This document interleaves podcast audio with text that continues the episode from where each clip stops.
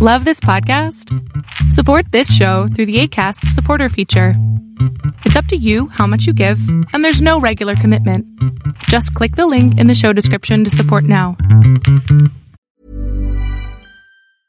Life is full of awesome what ifs, and some not so much, like unexpected medical costs. That's why United Healthcare provides Health Protector Guard fixed indemnity insurance plans to supplement your primary plan and help manage out of pocket costs. Learn more at uh1.com. Quality sleep is essential. That's why the Sleep Number Smart Bed is designed for your ever evolving sleep needs. Need a bed that's firmer or softer on either side? Helps you sleep at a comfortable temperature? Sleep Number Smart Beds let you individualize your comfort so you sleep better together. JD Power ranks Sleep Number number 1 in customer satisfaction with mattresses purchased in-store. And now, save 50% on the Sleep Number limited edition Smart Bed for a limited time. For JD Power 2023 award information, visit jdpower.com/awards. Only at a Sleep Number store or sleepnumber.com.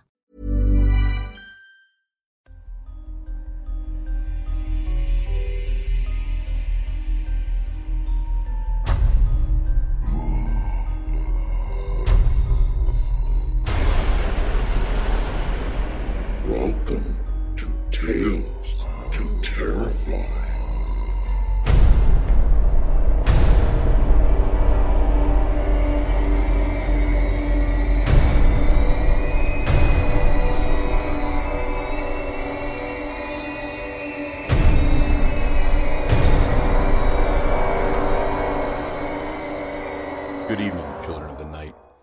have some important business to attend to this evening. Scott Silk has joined our team as our submissions editor.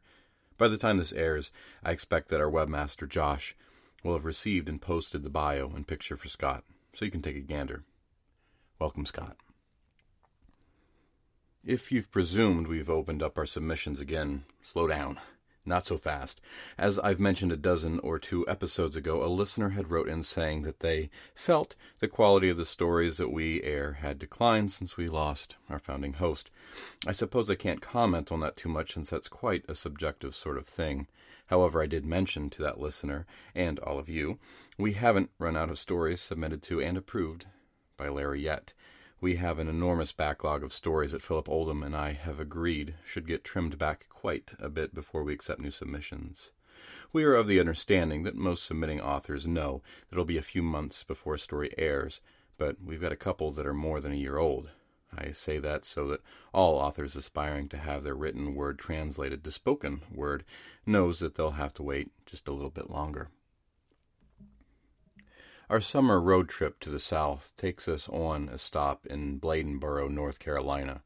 In the show notes, I've linked to a post on a forum on Ancestry.com that recounts this story, and I'd encourage you to give it a look over. The details of this story is that in January of 1932, here in Bladenboro, Mrs. C. W. Williamson, during the course of her day, her cotton dress burst into flames. Her family tore the dress away from her body. If a flaming dress isn't strange enough, no source of ignition could be found or understood, and despite the near total destruction of the garment, Mrs. Williamson was completely unsinged. Later, on the same day, a pair of Mr. Williamson's pants, not currently being worn, ignited as well, burning to ash. The following day, in view of witnesses, a bed in the home caught fire, then curtains. For the following three day, the fires mysteriously started, burned up whatever they started on, and did not spread any further. The family then left the home briefly, but upon returning home, the fire stopped and did not return. The flames were described as bluish, burnt quickly, gave no observable smoke, and very little smell. The Williamsons seemed to live out the rest of their days, unsure of why the fire started, why they stopped, or who, or what, had ignited them. Let's get on to our stories tonight. We have two rather short, short stories, and one a bit longer. The short ones will be up front. First up will be a story from Joshua Rex. Joshua Rex is a horror writer, painter, and musician who works as a luthier of stringed instruments in Boston, Massachusetts, where he also lives with his girlfriend, the poet Mary Robles, and three fat and generally bored cats. He is currently revising his first novel, Inamorta, a supernatural story about a virtuoso and his haunted viola. as well as a collection of 11 horror short stories titled New Monsters. He'll be looking to publish both very soon. He also had a story called The Unfinished Room, aired by our friends over at Pseudopod at the beginning of last year. You can find him at joshuarex.com. If that's too tricky to remember, as always, link will be in the show notes. And now we will hear Joshua Rex's The Black Skeleton. The three boys crouched at the kitchen windowsill, peering beyond the backyard into the wall of black trees behind the railroad tracks. It was almost 3:13 a.m. Willie, the youngest, yawned a cavernous yawn and rubbed his eyes. "Hey, Turd Breath, don't fall asleep now," said his brother Bobby. "How are you supposed to see them at night if they're all black?" said their cousin Les. "They're different than the dark. They're real slick looking, like oil," said Bobby, glancing back at the grease-covered clock above the kitchen stove as the big hand crept past the two. "So are they ghosts or what?" said Les. They're like dead things, possessed by ghosts. When the train caught fire, their souls got fixed to their bones, said Bobby. Wicked, said Les. Can you see them every night? Once a month, at full moon, said Bobby. Why three thirteen? Said Willie, weakly from between them. "'Cause that's when the accident happened, shit for brains, said Bobby. Willie looked into his brother's mean blue eyes, then quickly down at the floor, and stuck his thumb in his mouth. He really didn't want to see the skeletons, and he really had to pee. But Bobby and Les had invited him along, something they had done only once before, on the occasion of lighting a firecracker under Melanie Wiggins' dress last year on the Fourth of July, and then only so they could blame it on him. All summer long they had gone off into the woods without him. Once, when Willie asked why he couldn't come, Billy had told him he'd get ticks on his dick. Then he smacked him in the head and pushed him into their mother's tomato plants before hurrying off with Les. Willie spent the rest of the afternoon swinging a stick against a rusty clothesline pole, pretending it was his brother's head. Under a minute, said Bobby. He grabbed Willie and Les by their pajama sleeves and pulled them close. Now this is really important, so listen up. You listening, Chitrag? said Bobby, smacking Willie on the forehead. Willie cried out and tried to wriggle out of his brother's grasp, but Bobby's grip was like talons on prey. Whatever you do, don't look them in the eyes. They search for fresh ones to steal, and if they see yours, they'll hunt you until they get them. Might be tomorrow, might be next month, but they will. Why? said Willie, trying to mask the fear in his voice, but failing to. Because they don't got none, said Bobby. Then he rolled his eyes up in his head, so that only the whites showed, and grinned like a jester. Ten seconds, says Les. Quick, everybody get down, said Bobby. The boys ducked down like soldiers in a trench, their eyes just above the window ledge, their audible breaths fogging the glass panes. The backyard was part lawn, part parking lot. To the right, their mother's garden ran vertically along a high concrete wall, and to the left their father's race car was parked on a patch of oil-stained gravel. A hundred paces past the car rose a dark knoll atop which the railroad tracks were stitched. Beyond the hill was the wall of trees, their black boughs hanging like scarecrow arms in the humid summer air. Suddenly they appeared, scores of them, black shapes emerging from the black background of trees, their heads swiveling from side to side on charred spinal columns, their bones like oiled ebony in the moonlight. They mounted the knoll, first at a viscous pace, then gained speed until they were sprinting full on down the hill and toward the house. Willie took one look and dove to the floor, whimpering as he felt a warm sensation in his pants, followed by Bobby jabbing a finger into his back. Get up, Limp Dick, you missed it. That was the coolest thing I've ever. You pissed yourself again? What the hell is wrong with you? Piss goes in the toilet, not in your pants and then Bobby was hitting him, close fisted and hard, and Willie started screaming. The kitchen light flipped on. The boys looked up and saw their father standing in the doorway with his belt in his hand. Willie watched with satisfaction as Bobby got whipped. During the beating, he glanced at Les. Les wasn't watching. His eyes were frozen on the backyard, his fingers still gripping the window ledge. Les's funeral was held the following week. Their Aunt Ruth had found him in bed with his face gouged out. It was a closed casket. Bobby spoke little after Les's death, and he stopped going into the woods. He didn't stop beating on Willie, though. In fact, Bobby became more violent than ever, getting in a hit whenever he could, leaving grape colored bruises on Willie's limbs, and even bloodying his nose a few times. One day Bobby went too far and threw Willie into the clothesline pole. It cut a deep gash in the back of his head that required their uninsured parents to call 911. When they got back from the hospital, Bobby got a whipping that left him walking like their gimpy granddad. After the beating, he pulled his pants up, smeared the tears across his cheeks, and went out the back door. Willie watched, smiling, as Bobby limped down the back steps and across the yard. He paused halfway up the hill and looked back at the house, his cold blue eyes, liquid with hate, locking on his little brothers. Then he crossed over the tracks and disappeared into the woods. Bobby came back after dusk and gingerly took a seat at the table as her mother was serving dinner. His face was puffy and red from crying, and for a minute Willie actually felt sorry for him. He knew how that belt sung when it struck your bare skin, but Bobby had deserved it, he reckoned. Bobby was always beating on him. After dinner, while the boys were doing the dishes, Bobby turned to Willie and said, I went to the cemetery where those skeletons live. I walked in there while they were sitting on their headstones and looked right at them, and they didn't do nothing. I told them there was this little piss rag that lived here, and that they could take his eyes any time they wanted. Willie dropped the plate he was drying, and it shattered on the floor. God damn it! their father shouted from the living room, over the growl of monster trucks on the TV. Bobby bent down, picked up one of the shards, and held it under Willie's eye. I'll tell you what, if you ever get me whooped again, you won't need to worry about them skeletons, he said, pressing the point into its socket. I'll cut them out myself.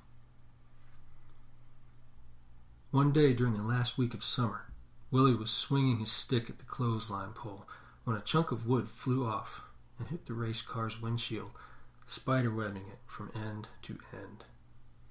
Bobby had come out of the woods just in time to see it happen. Now it was Bobby who wore the satisfied grin. He ran down the hill, picked up the piece of stick that had done the damage, and began waving it at Willie, taunting him about the beating he was going to get. At the same moment, their father was going to the fridge for another tall boy when he saw Bobby waving the stick near the cracked windshield. Bobby got whipped so bad, Willie saw blood staining the backside of his jeans afterwards. When it was over, Bobby gave him an insane look, forked his fingers into a V and wriggled them like bug antennae at Willie's eyes, while a malevolent grin spread over his gray teeth. Tonight, he hissed. Willie lay in bed with his hand on his privates, his bladder full to bursting. He knew that if he wet the bed again, he would get the same beating Bobby had, maybe worse. But the fear of running into one of the skeletons kept him there with the blankets pulled over his head until the nauseating pressure got so bad it finally forced him up. Quietly as he could, he unlocked the bedroom door, opened it a crack, and peeked out into the kitchen. Long bands of moonlight glowed on the floor. The clock ticked, but it was in the shadows and he couldn't see the time. Willie listened, hesitated, his hand tucked between his jittery legs, then scurried across the kitchen and into the bathroom, lifting the toilet seat just in time. He was halfway back to his room when he saw a shadow appear in one of the long rectangles of light. A rib cage and a pair of bony arms. The stitched wound in his head bristled as his hair stood on end. Disoriented with panic, he looked out the window and into the skeleton's eye holes. They were blacker than the rest of it, dense, velvety voids that stirred like a thousand crawling flies. Willie ran to his room, locked the door, and dove under his bed. A moment later, he heard the back door open, then bony toes clacking on the linoleum. It approached his door, sniffed, then started walking down the hall. The door to Bobby's room opened and closed, and then he heard his brother's muffled screams. Willie lay on the wooden floor, staring up at his yellow stained mattress, with his hand pressed over his mouth, listening without satisfaction. After Bobby's death, the police began looking for a repeat killer. They asked Willie a lot of questions about Bobby and Les.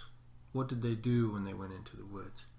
Did he ever see them talking to any strangers? Had he heard any noises in the house that night? Willie sucked his thumb and shook his head until they stopped asking him things. Willie started school the next month. His teachers and classmates made sad faces at him and never picked on him like they used to. At home, his parents, sunk in their loss, doted on him more than ever, buying him new toys every time they went to the five and dime, and getting him ice cream whenever he asked for it, though they never ate any. He enjoyed all the attention. He didn't miss having a brother, and he certainly didn't miss the bullying. In fact, he really didn't miss Bobby at all. Willie woke on the Saturday after his first week of school to golden light beaming through his bedroom window. He was lying on his side, slowly coming awake, watching dust motes float in the sunlight, when he heard a clicking noise, a sound like his mother's Sunday morning dress heels when she walks across the kitchen. It isn't church today, he thought. Willie opened his eyes, turned on his back, and immediately felt a warm wetness spreading in his pants. There was a black skeleton above him, crouched in the corner where the wall met the ceiling. Slowly, it began creeping down the wall like a giant spider, looking at Willie through Bobby's blue bloodshot eyes, its oily teeth bared in a satisfied grin. That was Joshua Rex's The Black Skeleton, as read by Steven Thomas Howell. Steven Thomas Howell is a retired Army officer working towards an MFA in creative writing at the University of Tampa. He writes short stories and is working on his first novel. He lives in Valrico, Florida, with his wife, two sons, and one hyperactive dog. Last I heard from Mr. Howell, he must have been getting quite close to finishing up that MFA. I hope so, and I'm sure envious of that work. Next up will be a story from Benjamin Reverman. Ben Reverman lives in southern Minnesota with his wife and three children. He writes in his spare time and is currently attending school. And now, Benjamin Reverman's interrupted dinner. You mean they had pizza there pre made and you went with meatloaf? he says to his mother with an air of disbelief.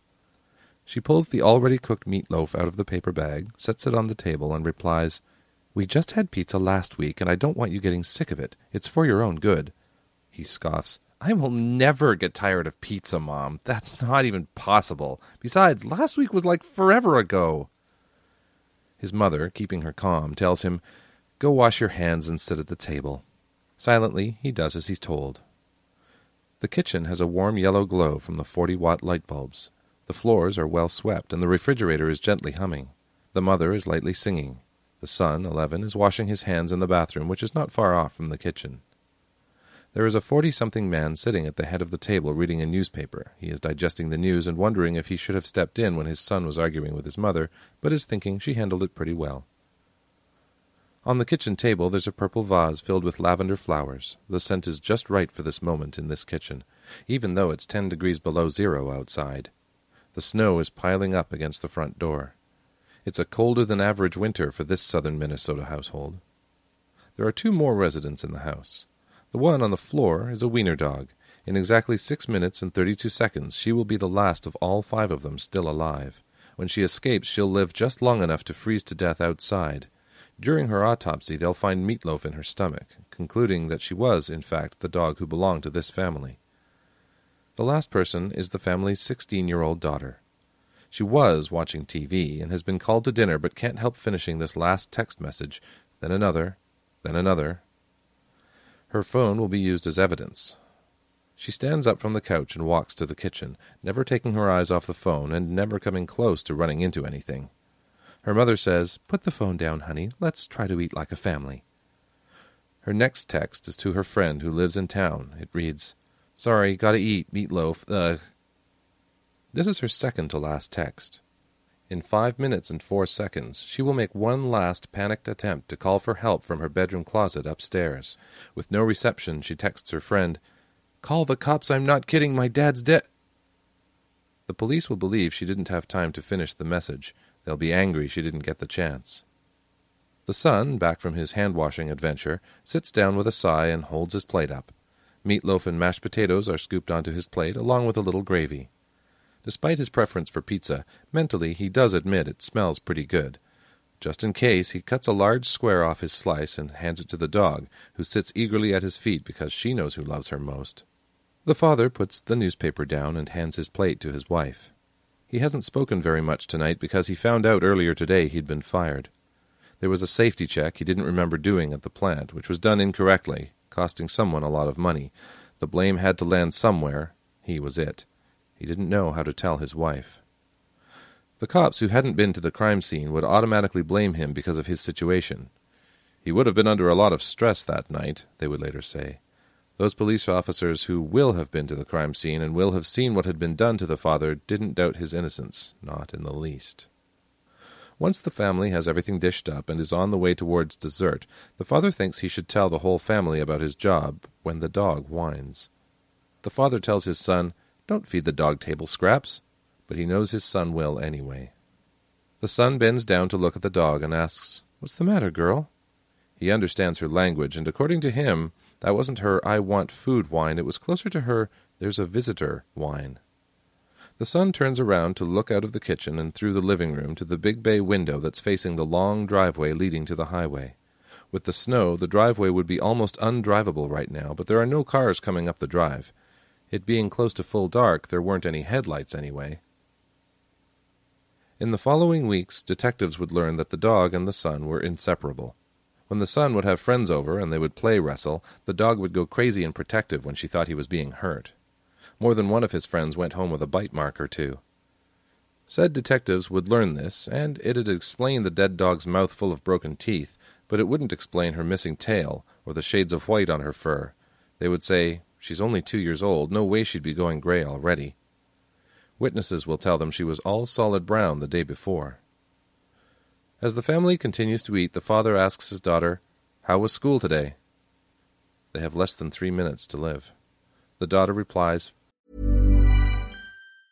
Life is full of awesome what ifs, and some not so much, like unexpected medical costs. That's why United Healthcare provides Health Protector Guard fixed indemnity insurance plans to supplement your primary plan and help manage out of pocket costs. Learn more at uh1.com. Quality sleep is essential. That's why the Sleep Number Smart Bed is designed for your ever evolving sleep needs. Need a bed that's firmer or softer on either side? Helps you sleep at a comfortable temperature? Sleep Number Smart Beds let you individualize your comfort so you sleep better together. JD Power ranks Sleep Number number 1 in customer satisfaction with mattresses purchased in-store. And now, save 50% on the Sleep Number limited edition Smart Bed for a limited time. For JD Power 2023 award information, visit jdpower.com/awards. Only at a Sleep Number store or sleepnumber.com. I'm Sandra, and I'm just the professional your small business was looking for. But you didn't hire me because you didn't use LinkedIn Jobs. LinkedIn has professionals you can't find anywhere else, including those who aren't actively looking for a new job but might be open to the perfect role,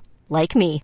In a given month, over 70% of LinkedIn users don't visit other leading job sites. So if you're not looking on LinkedIn, you'll miss out on great candidates like Sandra. Start hiring professionals like a professional. Post your free job on linkedin.com/people today.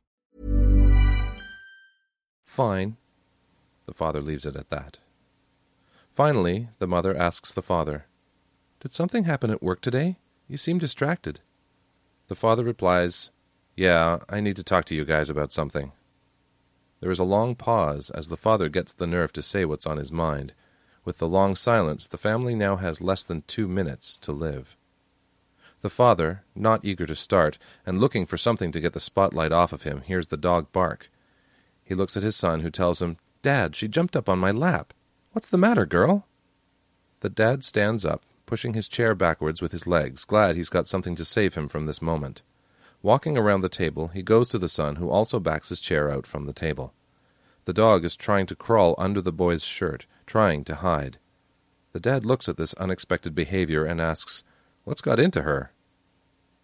That's when there's a knock at the door. That was Benjamin Reverman's Interrupted Dinner, as read by Wilson Fowlie. Wilson Fowlie lives in Vancouver, Canada, with his wife and two children. By day, he programs computers for a living. By night, well, some evenings, he's the director of a community show chorus. In the spare time he has left, he narrates stories for various podcasts.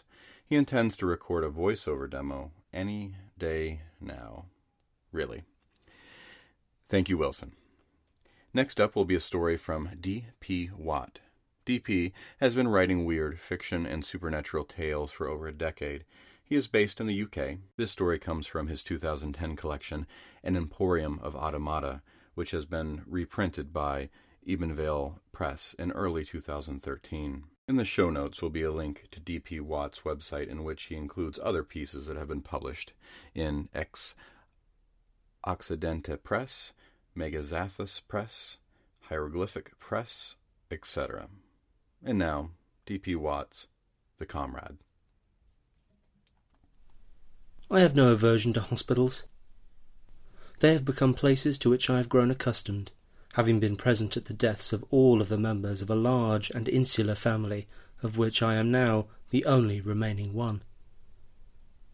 The sweet bleach that washes the floors carries with it the delicate scent of final moments, and the air is filled with whispered words of forgiveness and embittered memories. I have even absorbed the sounds of a busy ward into my night consciousness, so much so that I find it difficult to sleep at home. It lacks the gentle pacing of nurses outside a sick room, and the metrical chiming of ventilation units, heart monitors, and other clinical paraphernalia, which have become a dark symphony that beckons me to sleep. This may explain why I was sleeping whilst my father died. Well, that is not strictly true. I had not woken until the very end, despite almost two weeks of vigil by his bedside. I had not been awake during his confessional, and there was much to confess. Nor, apparently, was I able to be woken when he became delirious and hallucinatory. The doctor assured me that this was quite usual in cases of the disease that my father had, diseases that forced the one to linger as every credible faculty of reason and perception is gradually eroded, and the mind slides into some memory of pre-rational fear and isolation where every movement, every flicker of light, every distant sound threatens and excites with equal measure.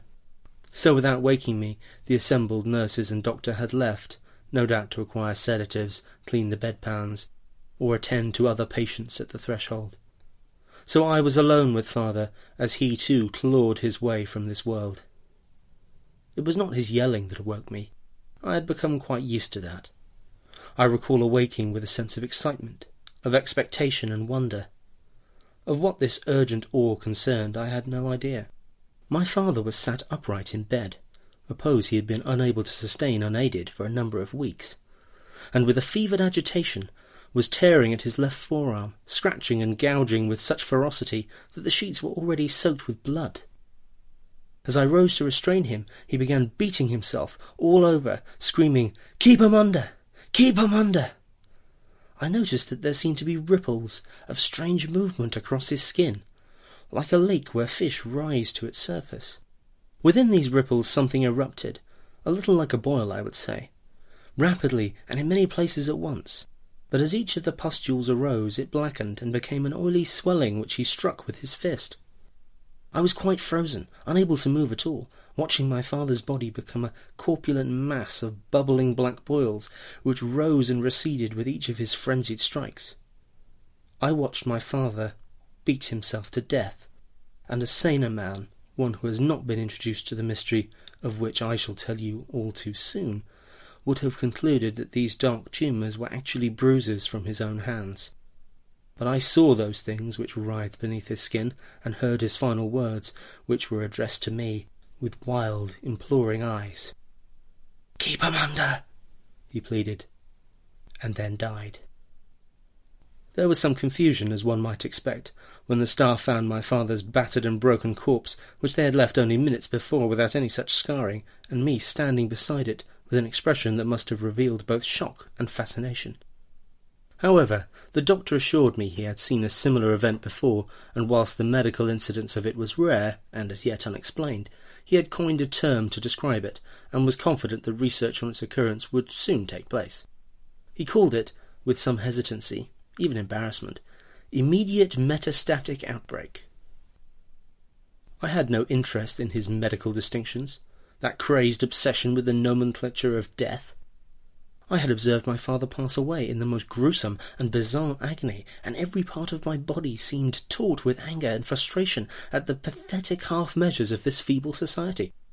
It seemed to me then that for all of our media world of high technology and fast this and that, we had not advanced one step in our ability to deal with the dead. In fact, despite of all our wretched taxonomy of illness, we had retreated from the real issues. The ritual, the significance of a human death. No doubt my mind was as volatile as my body was exhausted, and these two conflicting urges had made me unusually aggressive. It was then he told me of my father calling my name and my mother's, and of the two gentlemen he claimed were standing by the door. I must have become annoyed at this devious consolation, at his underhand attempt to soothe a pain that cannot be assuaged. I heard his voice drifting into the distance, and I nodded some kind of response here and there as he may have explained his theories on immediate metastatic outbreak, or perhaps he was discussing the passing of his own father, mother, brother, or sister. I do not know. His voice had become a whirring background to my thoughts, which tumbled in violent contemplation of destroying the entire structure of the hospital. It seemed to me that it would be as simple as tearing up a postcard, as though with one gigantic hand I might rip the building from the ground and crumple it into old waste paper. I came to my senses then, catching the last words of the doctor as he led me to the door. And it is imperative that you get some rest. You'll see things clearer then. You have my sympathies. I turned on him with what must have been a terrible expression, given his own terrified face. I have no need of your sympathies, I spat. Your little toy hospital is nothing but a charade. I should have dragged him to the forest to be devoured by wolves rather than probed by your needles and gadgets. I really wanted to hurt him at that moment. A euphoric wave of antagonism rose in me, and I leaned towards him threateningly. I wanted to smash the fool into his filing cabinet, spill his blood among the papers and the prescriptions. Instead, I settled for kicking over the bin by the door and a sneer of contempt as I slammed the door. It may not seem much, but my entire life had, up until that point, been a hazy repetition of what had been asked of me by parents and teachers, bosses and lovers.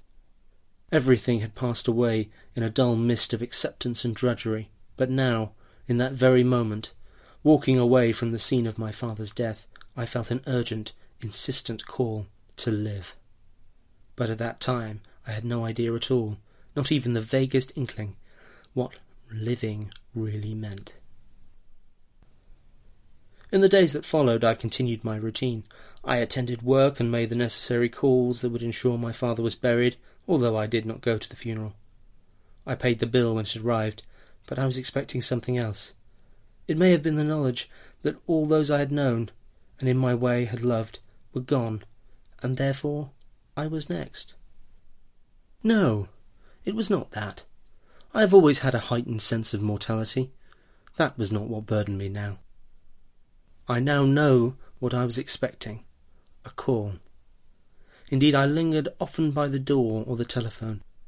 I even began to peer from the curtains into the street below, watching the passers-by for any that might be familiar, for any that might be my awaited visitor.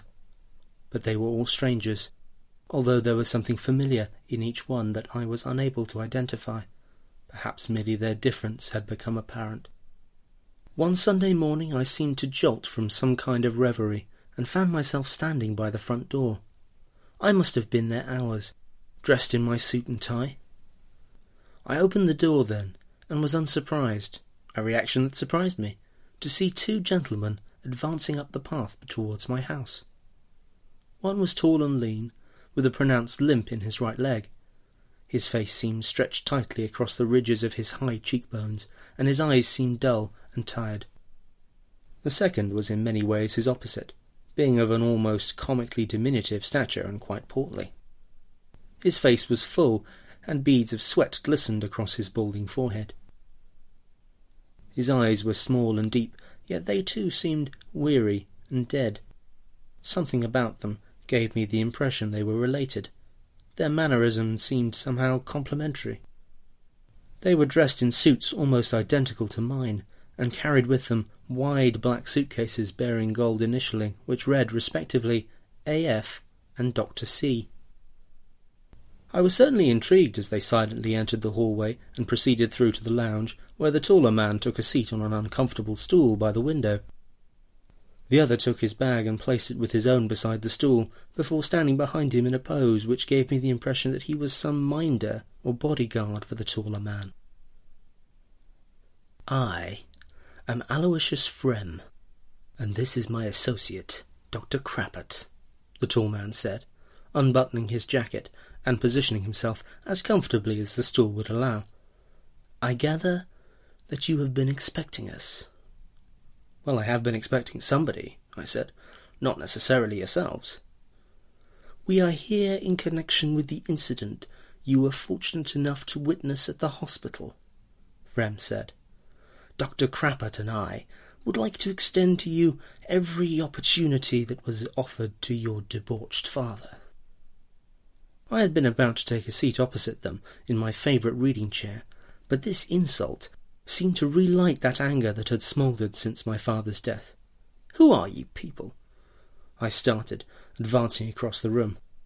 I half expected Crappert to advance upon me in return, but instead he stared blankly at the wall beyond me, with an idiotic smirk on his fat face. You misunderstand me, doesn't he, Dr. Crappert? Frem said, turning slightly to his companion who nodded his head in a fashion that reminded me of those dogs that sit in the back window of cars. I have nothing but respect for your father. It was entirely due to his indulgence that he was offered the gift you witnessed. Are you saying this is some kind of judgment? I demanded. Some moral code he breached that made him deserve death? Oh, no.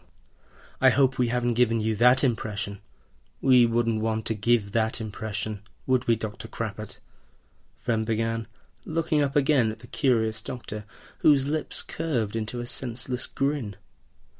I mean to say that all beings, whether at one end of your moral code or the other, are capable of engaging with our, shall we say, organization. It is a case of extremes where the most virtuous and the most dissolute are joined in revelation concerning the undercurrent of this space we all inhabit. I mean in no way to suggest that there would be any question of judicial structure, even of a celestial nature. Let us say instead that the more intensely one lives, the more likely one is to experience the truth. I could not help focusing on the peculiar manner in which he pronounced moral code, celestial nature, and the truth. He seemed contemptuous and celebratory, exultant and derisory. The words were layered into meanings that enticed me to demand an explanation. I was made to feel both intrigued and repulsed, a situation that Frem seemed entirely content with, a situation he had no doubt come to expect. I'm somewhat lost at the moment, I confessed.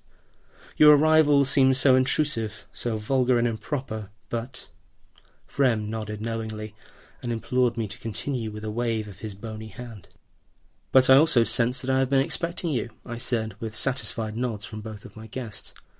And I also sense that you've been waiting for the opportunity to visit. Oh, yes.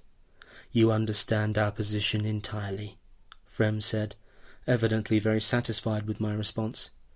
We represent a certain party that would be most pleased to have you as one of its members. Recalling my earlier frustrations at the hospital and the growing social dissatisfaction that had played on my mind recently, I must have misunderstood him. He seemed to imply some kind of organization, a political party, some fanatical religious group perhaps. I was in no mood for any surreptitious attempt to enroll me in some crackpot faction of social misfits. Look, I may seem a little agitated at the moment, I said, but kicking over a bin at a hospital hardly makes me a revolutionary. Quite so, quite so. Social revolution is the first mistake. Your revolt is of an entirely different order, Frem said. We are here as representatives of certain academies that specialize in educational projects. We only offer you the time to learn, a window of opportunity, so to speak. And what might this teaching consist of? I asked, humouring them a little. It would illuminate the elements within you that are the broken residues of a being that has torn itself asunder to relieve the burden of an insane and lonely desperation. It has, quite literally, divided itself into separate consciousnesses for the sake of its own pleasure, Frem said without the least suggestion of a joke.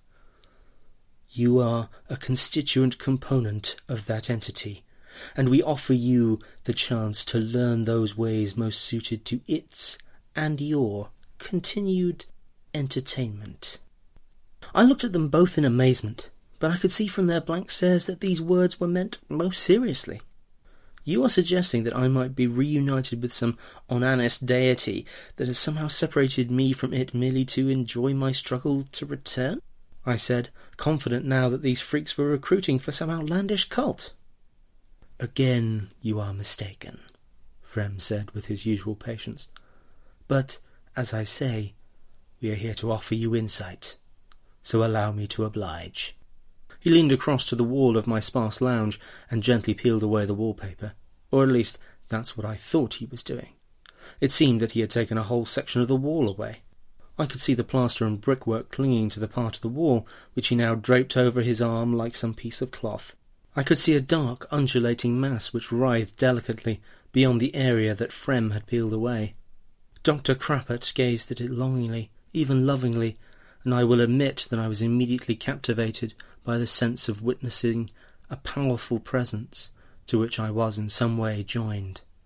I sensed a familiarity, as though greeting a friend one has not seen in years, but there also arose a desire to flee and leave that repugnant being alone. But there was nowhere to flee to.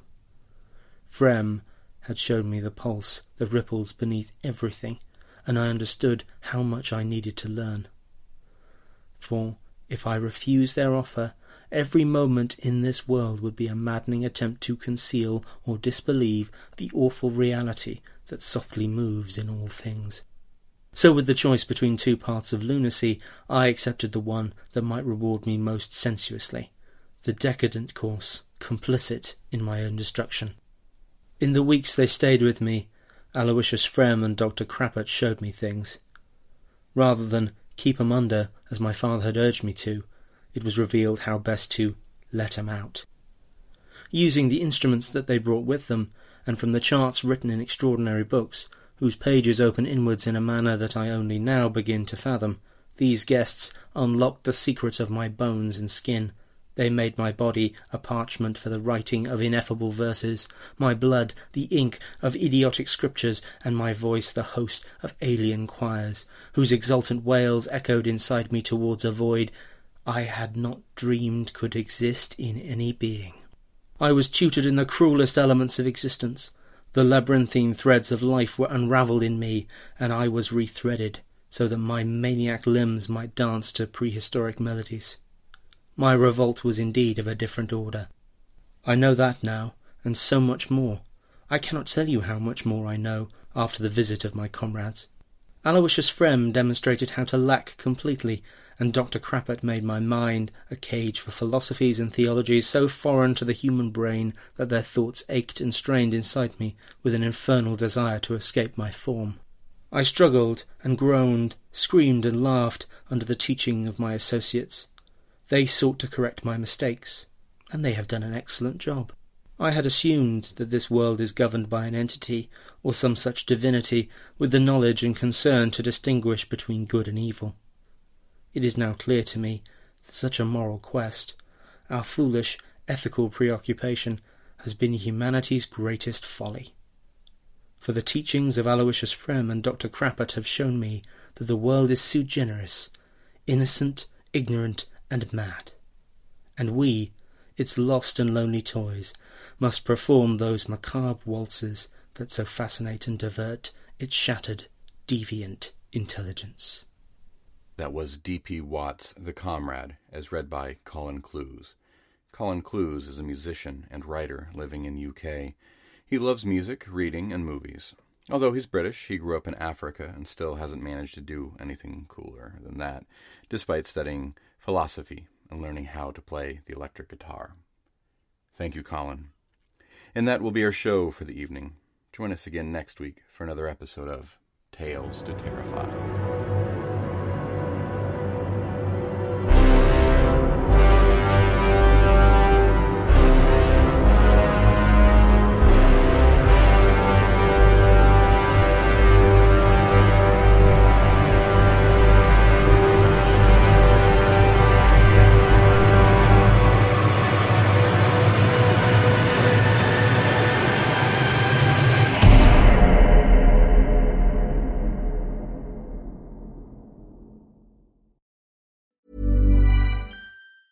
Hi, I'm Daniel, founder of Pretty Litter. Did you know cats tend to hide symptoms of sickness and pain? I learned this the hard way after losing my cat, Gingy. So I created Pretty Litter, a health monitoring litter that helps detect early signs of illness by changing colors, saving you money and potentially your cat's life. Pretty Litter is veterinarian developed, and it's the easiest way to keep tabs on your fur baby's health right at home. Go to prettylitter.com and use code ACAST for 20% off your first order and a free cat toy. Terms and conditions apply. See site for details. Want to get a chiseled look in the jawline? Sculpt and shape your jawline with added volume from Juvederm Volux XC. Juvederm Volux XC is an injectable gel specifically designed to be robust enough to improve moderate to severe loss of jawline definition. And it is the first and only hyaluronic acid filler approved for the jawline. Add volume to your jawline for a chiseled look with Juvederm Volux XC. For important safety information and to find a licensed specialist, visit juvederm.com.